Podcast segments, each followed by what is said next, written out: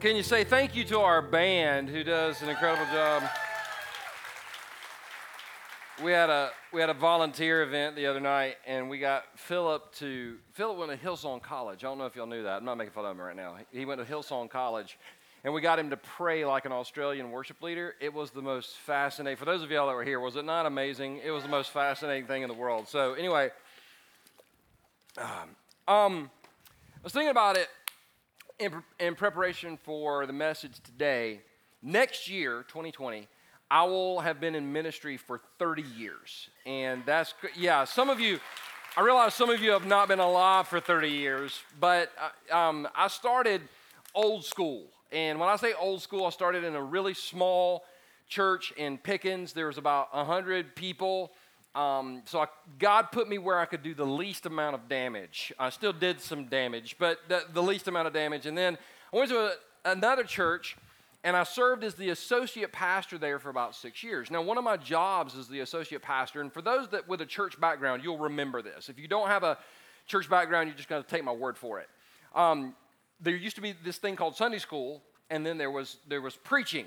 And in between Sunday school and preaching, people would begin to gather in the congregation and somebody would come up and do the announcements. Now, nobody cared about the announcements except for the people that asked you to make the announcements, but part of my job was announcements. And so I would have to go in and literally like pick up a piece of paper and be like, hey, uh, Tuesday night, we got the ladies quilting, prayer, break, prayer, dinner, potluck, celebration. So you don't want to miss that. And in my mind, I'm thinking, why would anybody come to this? But you get up and make announcements. So I was, I was supposed to make announcements one morning, and there was this girl in the church who, um, her and her husband were expecting a baby, and we'll just call her D. And I felt so sorry for her because, and if you're a lady and you've ever been pregnant, you've had to answer this question. It's like, oh, how far along are you? And like every 18 weeks, 17 weeks, 16 weeks. I mean, like, like just put a calendar together or something. But she was always so patient and kind. And so I went into their Sunday school, the, the the couple's Sunday school class one morning, and Dee wasn't there. And I was like, uh, Where's Dee? And they said, Her water broke, and she's on the way to the hospital. Now, time out. I did not know what water broke means. I still don't actually know what it means, and I don't want to know. So, no Instagram DMs today, no Facebook things. I'll block you, delete you. You are not my friend. I, I know what it's about. That's all. Yeah. So, anyway, but I didn't know what it meant. And I was like, oh, and every, all the women in the room were like, oh, and all the guys were like, Ugh. so I just thought that that's something should, that should be announced to the entire church. And so, when I got up that morning to do the announcements, I was like, hey, we got this going on, the ladies quilting thing. And oh, by the way, Dee's water broke, and she's on the way to the hospital to have the baby. Not a big deal. And I didn't think it was a big deal. I didn't think it was a big deal. Until after the service, the senior adult mafia. Now they.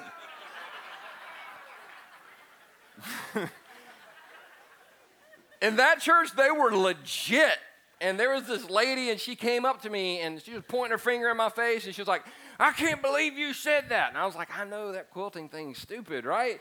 She's like, No, you said Dee's water broke. And I was like, I, I, Is that bad? She was like, Yes, that's bad. You know what it means? I was like, Nope. And she went in, she started to explain it, and I was like, Whoa, whoa, hey, yeah.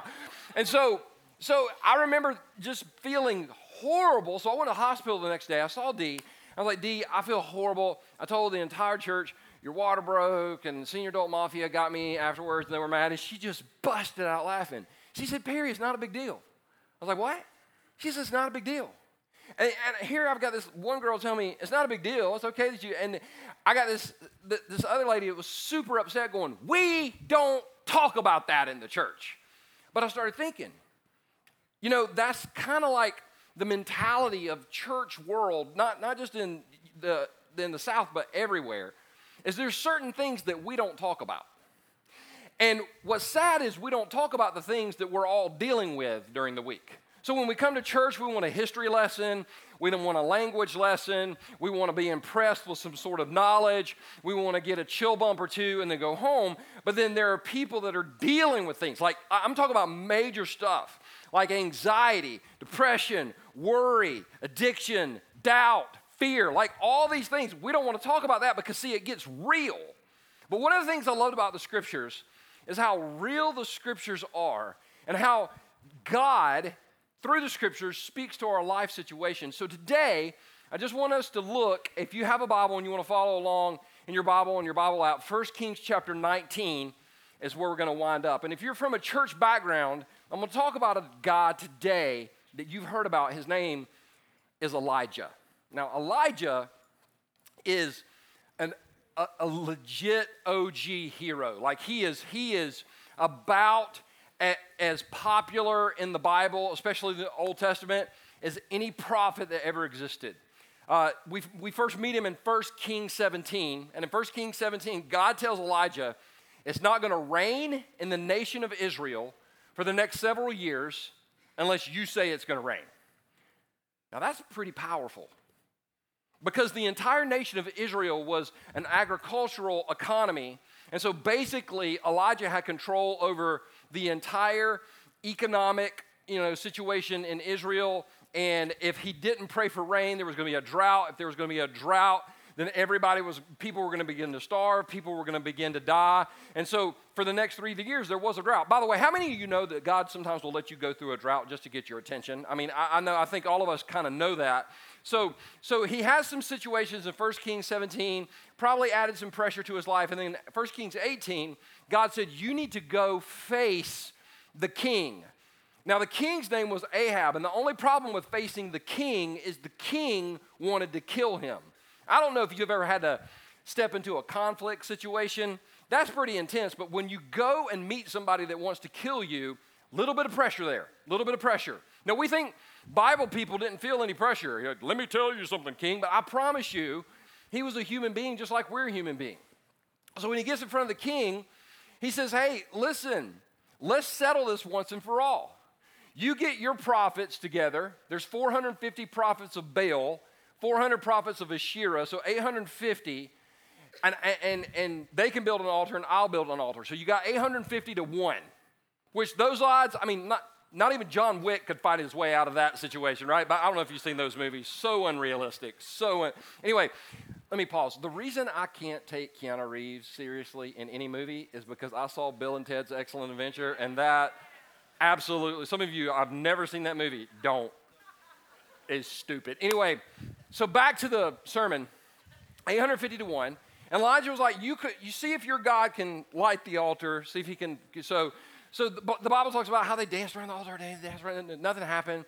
So Elijah finally said, All right, let me, let me show you how it's done, boys. And he just prayed this prayer, one a very long prayer, and fire came from heaven and lit up the altar. Now, if I got to choose a Bible superpower, calling down fire would be in my top five, right? How awesome would that be?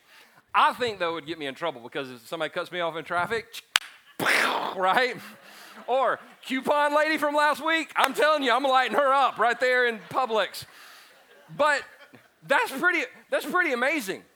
I mean, as, as accomplished as some people are in their walk with God, I personally don't know anyone that's ever called down fire from heaven. So, can we all agree that calling down fire from heaven makes you like a super spiritual person? Will we all agree? Because I think so. But if it hasn't rained for three years, what's the last thing you want falling from heaven? Fire. Yeah, exactly. You need rain. So, right after he calls the fire down, he goes and he prays for rain and rain falls down and the drought is ended, the famine is over, everything is great. From an outsider's perspective, if you're just standing and looking at Elijah, you're thinking, this guy has it all together. God feeds him, God takes care of him, he can make fire fall from heaven, he can make it rain. This guy is the most spiritual, godly, incredible person on the face of the planet. But isn't it funny how somebody, sometimes we can seem to have it all together on the outside and be dying on the inside? And that's what happened. I want to show you. I want to show you 1 Kings chapter 19, verse 1 says this. Now Ahab told Jezebel, this is his wife. You ever notice nobody names their kid Jezebel anymore. There's probably somebody here. I've an email, which I don't care. Go to Vegas and change your name, or just go to Vegas. Um, and now Ahab told Jezebel everything Elijah had done, and how how and how he had killed all the prophets with the sword. So Jezebel sent a messenger to Elijah to say, May the, may the gods deal with me, be it ever so severely, if by this time tomorrow I do not make your life like one of them. Now, if you're Elijah, if you're Elijah, is this a big deal? Yes or no? No. Well, yes, but no, because I'm thinking, all right, Jezebel, drag your butt out of the palace because I just called fire down from heaven and I'll call fire down on you. You know what I'm saying? It's kind of like that scene from The Nutty Professor. Come on over here, Cletus. Come on over. You're going to walk over. You're going to limp back. You'll walk over, but you, you, you know what I'm saying. Love that movie, by the way.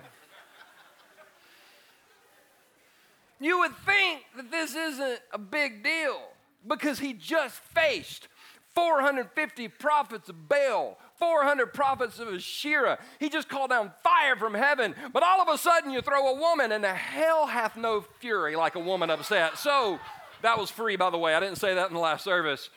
So you got this woman, and she threatens. Now, here's what's funny about the entire story of Elijah. This is the first time, this is the first time that fear is introduced to the story. He's dealt with pressure, he's dealt with all sorts of things, but this is the first time that we see fear. And fear has the ability to make us do, like, for, for example, fear does stuff on the inside that we don't manifest on the outside many times. I was talking to a buddy recently who met a girl. Uh, they met on social media, which I don't have a problem with. I mean, it's, it's like we connect with people all sorts of ways. So you connect on social media and you connected with her. I think it was on uh, it was Instagram. It wasn't like Tinder. Um, but well, I ain't judging. I'm just saying. I just, I just it was Instagram. And I asked him. I said, "How'd the meeting go?" He went. Eh. I was like, "What do you mean?" Eh? He said, "Well, um, it, she uses a lot of filters."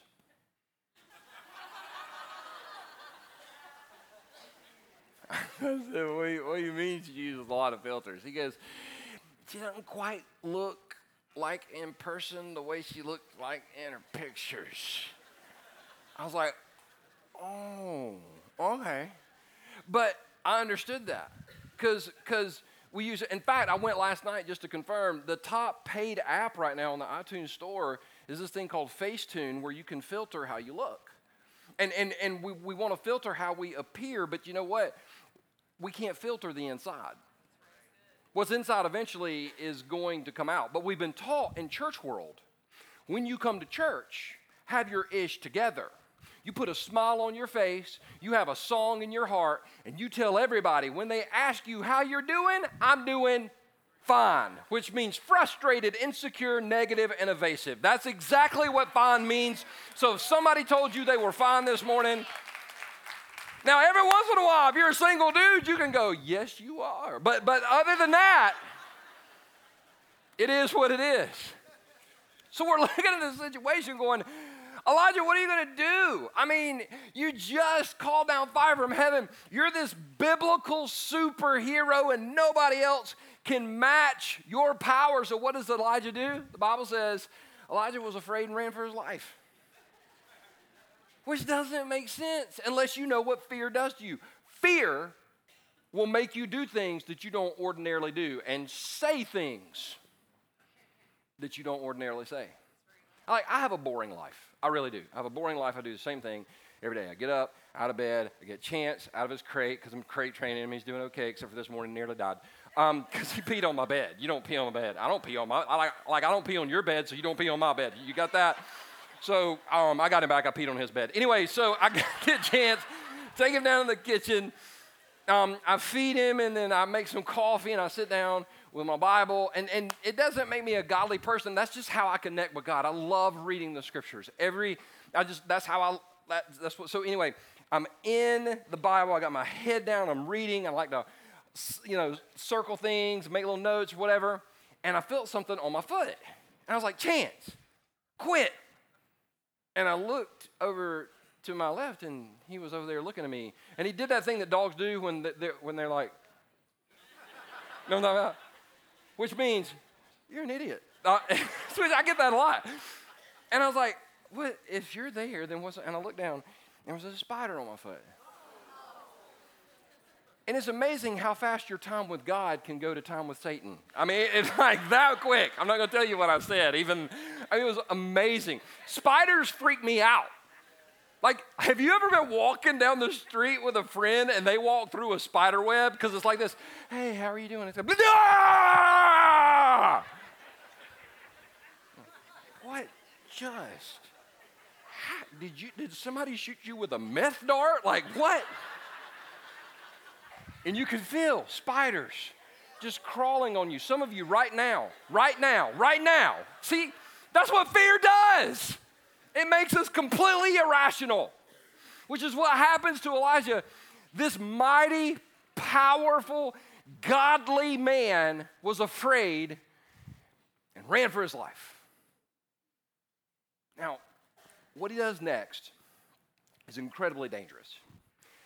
When he came to Beersheba in Judah, he left his servant there while he himself went a day's journey into the wilderness. I did a survey not too long ago for um, asking this question online to, to moms. Moms. Because it was Mother's Day was coming up, so I asked this question. By the way, men, I want you to listen to me. Mother's Day is coming up, so you might want to write this down if you're, I'm trying to help some of you out. This is free, absolutely free. I said, Moms, what's the best thing that someone could get you for Mother's Day? Hands down, number one answer, wasn't even cl- number two wasn't even close. Hands down, number one was a day to myself. Uh, yeah, yeah, right now. See, I feel I feel the spirit moving in this place right now. Like it was like I just want a day where I don't have to hear mommy, mommy, mommy, mommy, mommy, mommy, mommy, mommy, mommy, mommy, like anxieties, right? I just want a day where I can walk down the halls of Target and not have somebody tugging on me. I want, I want, I want to just worship at Walmart for, for just a few, like moms just, and there's nothing wrong. In fact, I would say this solitude is refreshing. Sometimes it's really good just to drive down the road and put on some music and sing to the top of your lungs by yourself. I mean, solitude is refreshing, but isolation is destructive. Don't miss this. Satan cannot destroy you until he isolates you. But once you're isolated, you're free game. That's why that whole thing where you can't do life alone, that's not just a neat saying, that's true. But when you feel alone, you'll make sure that you are alone. And that's what Elijah did right here. He left his servant while he himself went a day's journey to the wilderness, which is, which is the desert. Then he came to a broom bush, sat down under it, and prayed that he might die. Aren't you glad that God didn't answer all your prayers? Now, I've met some people that have literally told me there's nothing in the Bible I can relate to. And if that's your attitude here today, I'm about to prove you wrong because you've either said this out loud or you said it to God. I have had enough. This is, this is not the weird guy. This is not the guy who has never seen anything great. This is the guy who prayed fire and rain from heaven. One of the top miracles of all times. And this is not years later, this is one chapter later saying, I've had enough, Lord. Take my life. I am no better than my ancestors. Then he lay down under the bush fell asleep. I'm 47 years old, and I feel like that's kind of young. I feel like it is, and you might not, but I have a microphone, so I don't care what you feel. Like, how many of y'all feel 47 is young? Yeah, the rest of y'all, I'm being nice. I, I, I've gotten to live a full life though. I've, I've gotten to go places I never thought I'd, like I never thought I'd get to go to Australia. I've been to Australia. I've been to um, Europe. I've been to, to Africa. I've been to Israel 16 times. I never thought I'd get to go once, and I've been 16. And, and it's like I've got to meet some really awesome people. I've got to see some um, great things. And so, like, if something ever happened to me, I've lived a full life. But, but saying that, I've got some things that I want to do in life. I got some experiences I want to have. Like, I want to own one of these. In that, and this is the time of year where I get major Jeep fever. By the, t- by the way, Pastor Appreciation Month is in October. If y'all want to go ahead and get that fund started. Like, I want to know what it's like to drive a car that fast right there. I've driven a car, the fastest I've gone in a car is 150. I know there's police in here. Um, but there's it was 20 years ago all right? So you i mean and, and then i want to spend about a week right there. Some of you are like where is that? It's like hartwell. Um, which you're like no it's not because the water will be that color right there like I, there's some things i want to do in life there's some things i want to do in life and i'm sure there's some things you want to do in life too there's all all of us have things that we would love to do some, some things we'd love to accomplish, but like Elijah, sometimes we hit a wall.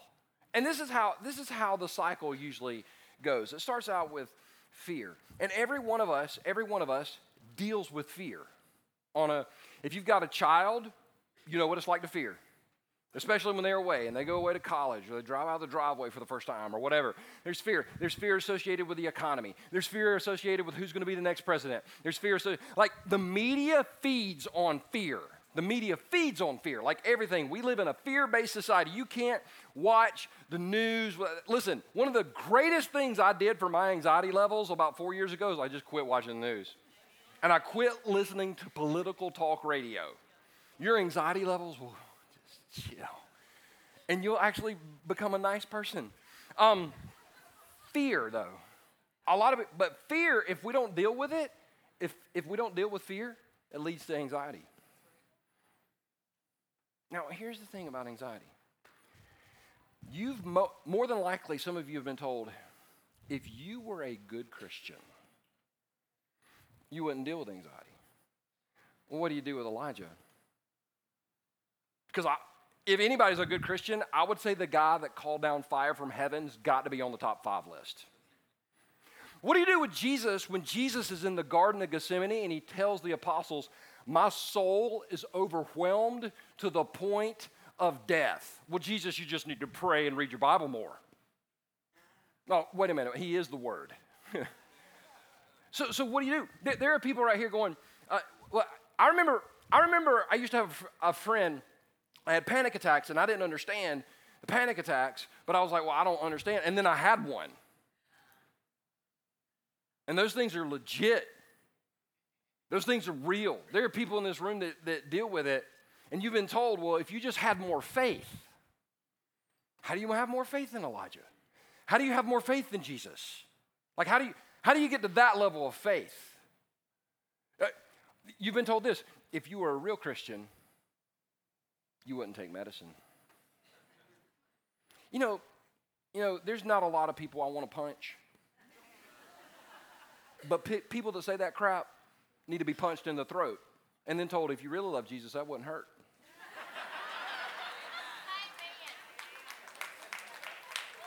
I didn't say any of this the last service. I feel like I'm getting really loose, but I, I, I just know that anxiety is a real issue.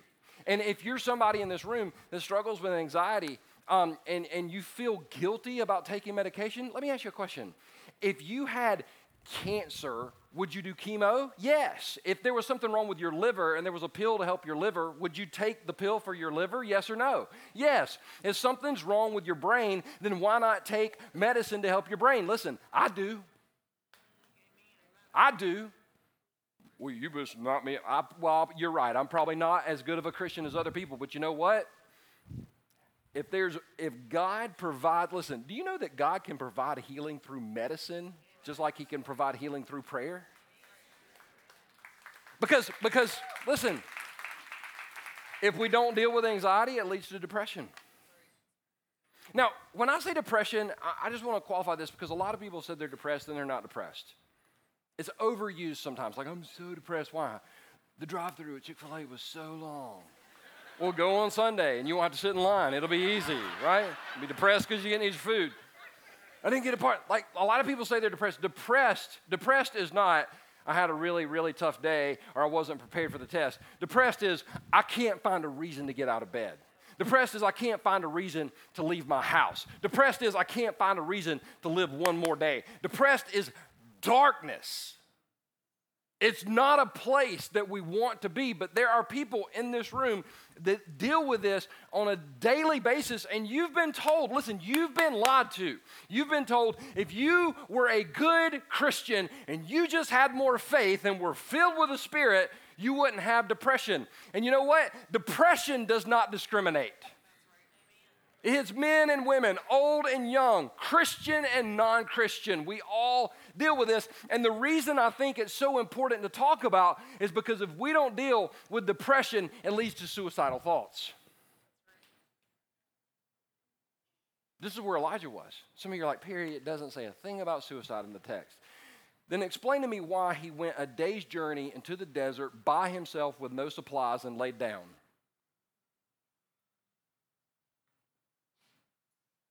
He's trying to take his own life. I know what it's like to be there. Some of you know what it's like to be there. I, and it just breaks my heart. Because I'm, I'm tired. I'm, I'm tired of people getting to that place, but I understand how you get there. Now, I want to be very clear because people have asked this. I mean, people have said this before, you know, and it's, it's the typical Christian response that when people take their own life, they go to hell. No, they don't. No, they don't. No, they don't. If you had a friend or a family member that has taken their own life, their, their suicide does not send someone to hell. Well, that's what my church told me. Your church lied to you. A relationship with Jesus Christ is a relationship with Jesus Christ. The only reason someone goes to hell is because they do not know Christ. And to think that someone who knows Christ will always make the right, wise, unselfish decisions is a foolish thought.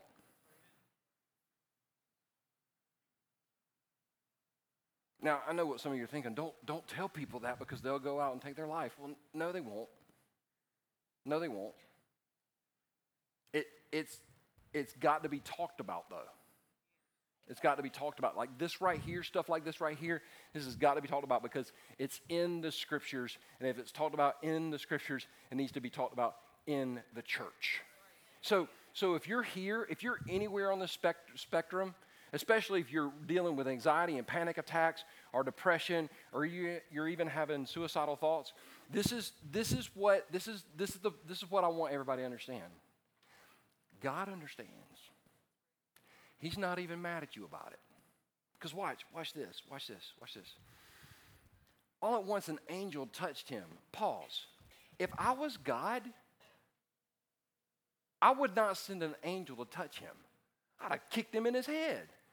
Hey, fool, you just, I mean, you just fire and you call down rain, and what's wrong with you, you idiot? Have more faith. But you know, God is a God full of compassion, full of mercy, slow to anger, abounding in love. That's why everybody should be glad that I'm not God, and you should be glad that you're not God too, because God looks at Elijah, the suffering servant who's focused on taking his own life, and the Bible says all at once an angel touched him and said, Get up and read your Bible.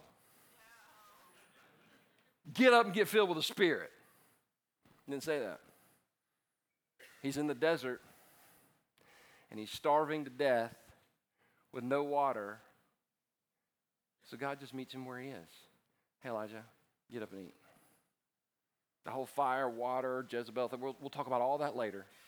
I'm going to meet you at your greatest point of need right now. So get up and eat. He looked around, and there by his head was some bread baked over hot coals and a jar of water. And I love it because in the Gospel of John, John says that Jesus is the bread of life and he's the living water. So there's like an encounter with Jesus right there in the scriptures. But what, and this is that one, one don't miss this. And oh, mm, I'm going to get it on this one, but I want you to listen to me. This is where we've been lied to. One encounter with Jesus makes everything better. Uh,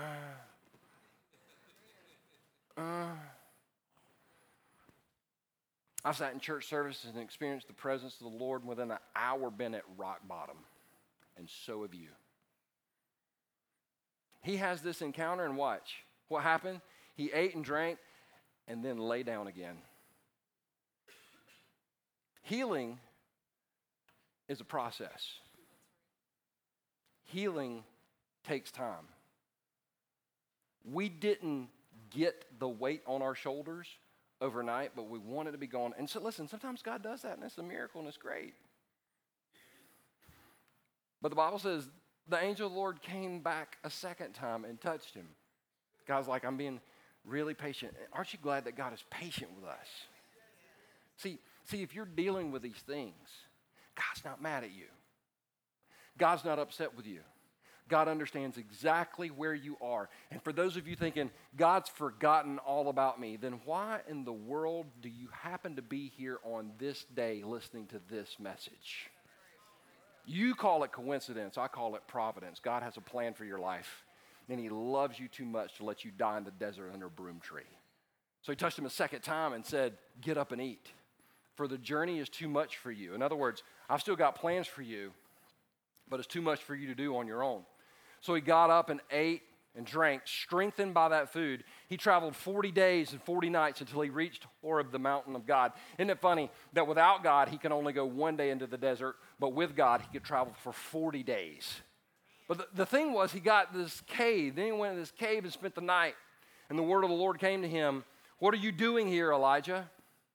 Because when he got to the cave, I'm sure, like some of us, we get to the cave and we think, finally, it's over, it's done. God, you take my life in this cave and I'm, I'm just ready. And watch what happens. He replied, I have been very zealous for the Lord God Almighty. The Israelites have rejected your covenant, torn down your altars, and put your people to death with a sword. Watch this, watch this. I am the only one. That's how the enemy gets you. That's how he got me. Don't talk about this with anybody because you're the only one. Everybody will think you're weird. Everybody will think you're the freak at that church. Everybody think, eh, listen, put on your filter, put on your smile, use your Jesus words, and tell everybody you're awesome. Because if you let it out that you're struggling with anxiety or depression or even having suicide, oh God, they're going to throw, ah, you're the only one. See, that's the lie the enemy tells us. And Elijah, one of the godliest men in the Bible, believed it. Not only, not only did he believe the lie, he told the lie to God. I'm the only one. I'm going to show you why that's not true in just a second. I'm the only one left, and now they're trying to kill me too. I love this. The Lord, Lord said, Go, didn't even address it. Go out and stand on the mountain in the presence of the Lord, for the Lord is about to pass by. Then a great and powerful wind tore the mountains apart and shattered the rocks before the Lord. But the Lord was not in the wind, which is surprising because we were like, God will move, and here's the wind. That's awesome. And then God's not in it. Kind of looking around, going, what's up? So, next, the Bible says, and after the wind, there was an earthquake. And that's where you expect God to move. He's shaking the ground. He's going to rearrange everything. This is going to be awesome. And Elijah gets it done. And, and the Bible says, but the Lord wasn't in the earthquake. And then the, after the earthquake came a fire. And he's like, oh, I've seen this.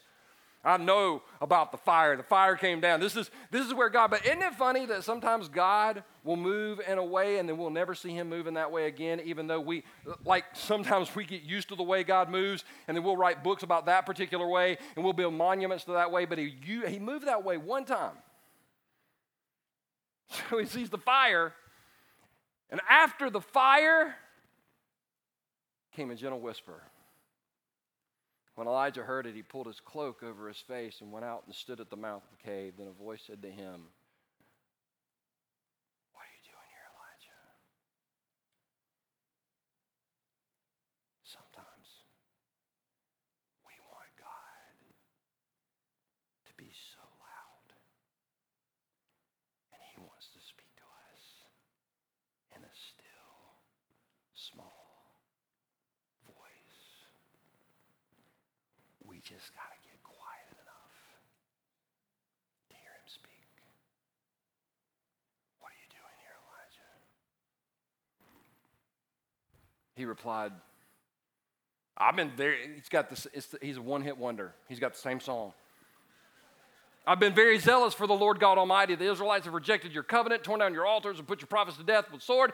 I am the only one. That's what we keep saying. I'm the only one dealing with anxiety, stress, worry, depression. I'm, the, I'm it. I'm the only one left. Now they're trying to kill me too. The Lord said to him, Go back the way you came. Oh, this is beautiful. This is, this is God. I'm going to reiterate this over and over, going, Hey, Elijah, that's great. Love the speech. I'm not finished with you yet. So go back the way you came and go to the desert of Damascus. When you get there, anoint Hazael king over Aram. Also anoint Jehu son of Nimshi king over Israel. Anoint Elisha son of Shaphat from Abel to succeed you as prophet. Notice, notice God starts giving him specific direction when? After he got to a place where he could hear God speak in a still small voice. And he told him to go back and get connected with people. In other words, Elijah, I still got great work for you, but, but you can't do this alone. Jehu will put to death anyone who escapes the sword of Hazael, and Elisha will put to death anyone who escapes the sword of Jehu. And watch this, watch this. This is so beautiful. Yet I have reserved 7,000 in Israel, all whose knees have not bowed down to Baal and whose mouths have not kissed him. Two major things stick out in this, pa- in this passage. Number one, I still have incredible plans for your life, and this is it just isn't for Elijah, it's for you. God's going, I've still got incredible plans for your life. You're wanting to maybe lay down in the desert under a broom bush and say it's over, but that's the enemy wanting to take you out. And the reason the enemy wants to take you out is because he knows that God's got something great for you, something great and awesome that'll blow your mind. And if you simply won't give up but look up, I'm telling you, God has greater plans for you than you could ever imagine. He said it to Elijah, and he says it to you. And oh, Oh, yeah, by the way, Elijah, just so you know, you're not the only one. You, think you're by yourself. And I got 7,000 that are in the same condition you are. And if you're here today and you deal with worry and fear, anxiety, depression, even suicidal thoughts, you're not the only one.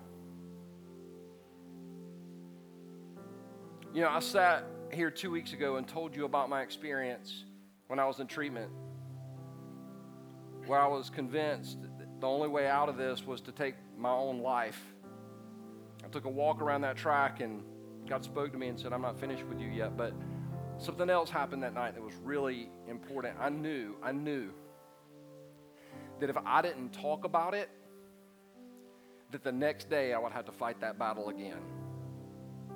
So that night, the lodge that I was in, we stayed in lodges. We would always meet and kind of talk about our day. I always meet in a big circle.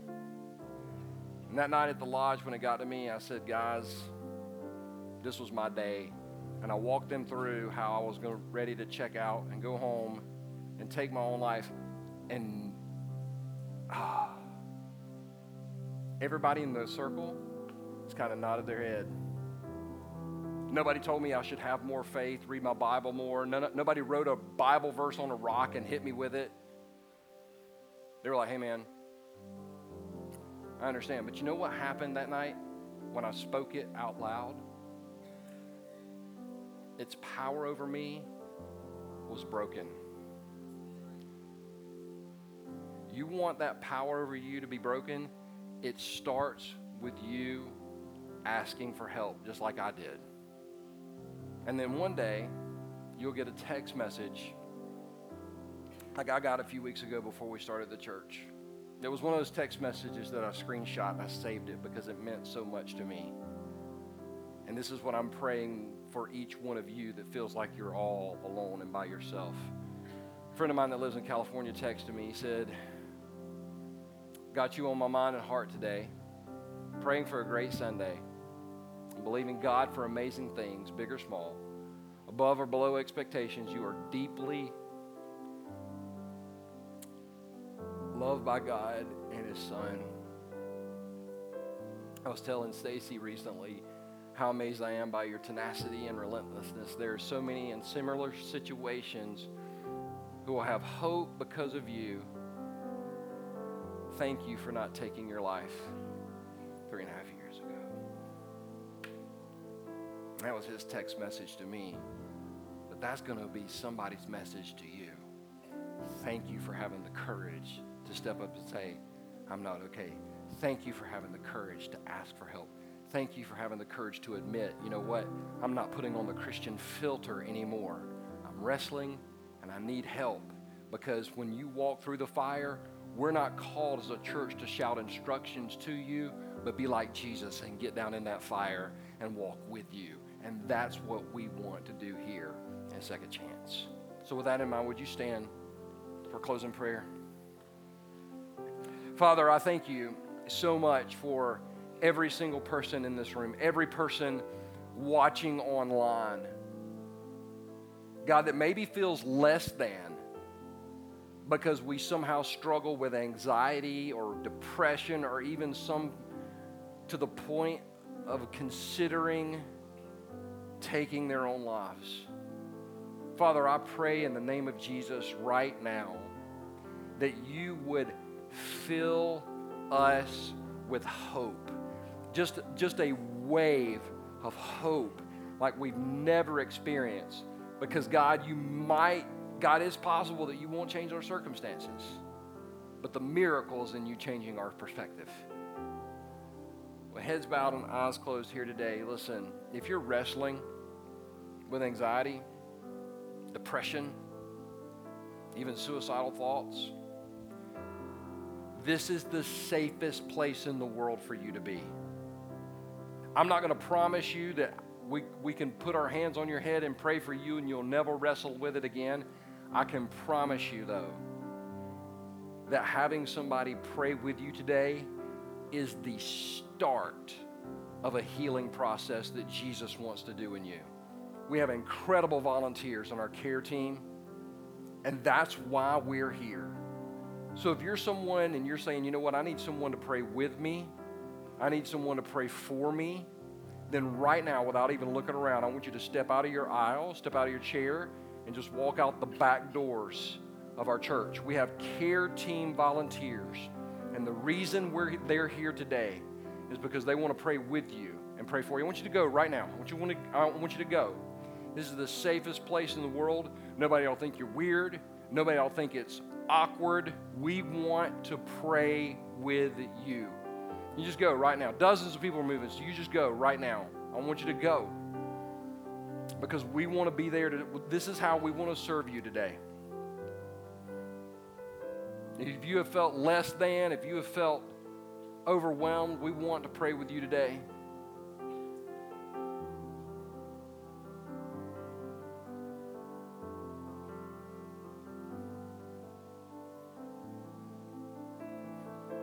with head still bowed and eyes still closed. Maybe you're here today and you, you don't have a relationship with Jesus. And you don't have a relationship with Jesus because you thought, well, man, my life's in shambles. There. I'm dealing with all that stuff. There's no way that Jesus would come into my life, and Jesus wants to come into your life today. For some of you, you heard today that Jesus cares about you. He's filled with compassion and wants to save you. And so, if you're here today and you want to pray to receive Christ, I want you to pray right where you're standing right now. Just pray in your heart. Just say, Jesus Christ right now, come into my life. I receive you, Jesus. Change me from the inside out. Make me brand new. In your name I pray. With head still bowed and eyes still closed, if you just pray to receive Christ, would you lift your hand up? And I just want to say, Amen, Amen, Amen. Anybody else? Two, three. Anybody else? If you're online, do the hand raise. We want to celebrate with you. Praise God. Father, thank you for these incredible people who took a step today. God, for those in the room that are going to wrestle with this and maybe take a step in a day or two, thank you, Jesus, that you heal. We love you. We ask this in your name. Everybody said, Hey, before you leave, let me just say this God heals through medication, God heals through therapy. I see a therapist. I thank God for therapy. It doesn't mean you're weak, it means you're actually strong enough when you ask for help. Don't miss next week as we finish this series. Only God can judge me with a way that we've never done it before. And then we're going to do a two week series before Easter called How to Break the Power of Addiction in Your Life. I know a little something about that. I'll see y'all next week. God bless.